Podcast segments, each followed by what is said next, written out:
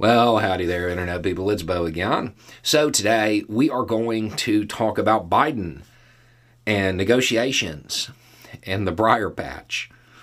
Um, so, inside the Inflation Reduction Act, there are a lot of wins.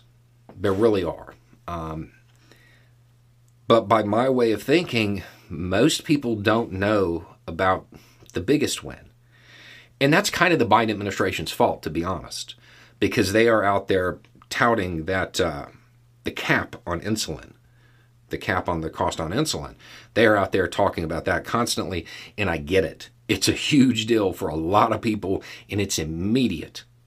And they're talking about how the pharmaceutical companies can now basically only raise their prices like in accordance with inflation and all of that stuff. And yeah, that's good too. But to me, that's not the biggest. These aren't the real wins as far as healthcare in that in that act. The big one has to do with Medicare being able to negotiate with the pharmaceutical companies over the cost of meds. You've probably heard it mentioned offhand. Be able to negotiate prices. I mean, yeah, it's a negotiation. The same way you negotiate with Vito Corleone they're going to make you an offer, and if you don't like it, well, you're going to meet my friend over here. And that's kind of how it works. The dynamics of this, as it was explained to me, was Health and Human Services running Medicare. They say, I'll pay this much for these meds. And the pharmaceutical company can make a counteroffer, but Health and Human Services doesn't have to go for it. At which point, the pharmaceutical company just kind of has to play ball.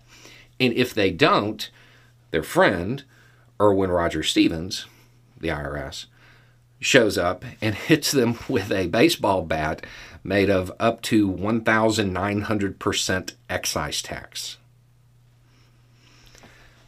I mean, that's not exactly a negotiation. For those who have been waiting for Dark Brandon to come to life, this is as close as you're going to get. Um, and don't get me wrong, I am not about to start, you know, talking about the poor, poor, pitiful pharmaceutical companies. I wanted to lay out the dynamics because I got a message about this. Somebody's dad said that if this went into effect, um, that the pharmaceutical companies are just going to charge Medicare one price and jack up the price on everybody else. Oh no, don't throw me into the briar patch. I'm pretty sure that's actually the plan. To change society, you have to change thought first, not the law.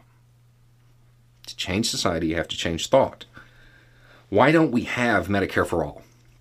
And right now, the lefties are down there just typing furiously, saying that it's, you know, expansive health care is, is widely supportive and all of that stuff. And it's true. It's true. The problem is people support it the way they support schools. They sit there and they say, "Yeah, I want the best schools, you know, anywhere in in my county, in my jurisdiction, whatever." Half a cent increase on sales tax? No way. I'm not paying for it. Show up voluntarily to the fundraiser? Nope. That's how they support it. Because the support for it isn't just overwhelming, it doesn't become a legislative priority. So it doesn't really move, doesn't go anywhere. So, what happens if a capitalist entity like a pharmaceutical company. Another day is here, and you're ready for it. What to wear? Check. Breakfast, lunch, and dinner? Check. Planning for what's next and how to save for it?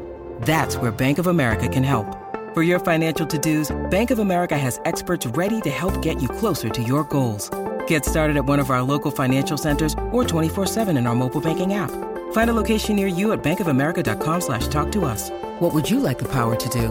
Mobile banking requires downloading the app and is only available for select devices. Message and data rates may apply. Bank of America and a member FDIC. Decides to foist the cost on to everybody anyway. I would imagine there would be a shift in thought because it would change from I'm not paying from that for that to I'm already paying for that and the pharmaceutical company's profit. Yeah, I actually think that might be part of why they're doing it this way. I don't know that. That's a guess. Um, but but that's how I read it. So, a couple of things for everybody to take away from this. While the Republican Party screams there's nothing in the Inflation Reduction Act dealing with inflation, just understand they're wrong. Another thing to take away from this is do not negotiate with, with Dark Brandon. A third thing to take away from this, if you are one of those people who supports Trump but watches this channel, y'all remember when y'all were talking about 4D chess? This is what it actually looks like. Anyway, it's just a thought. Y'all have a good day.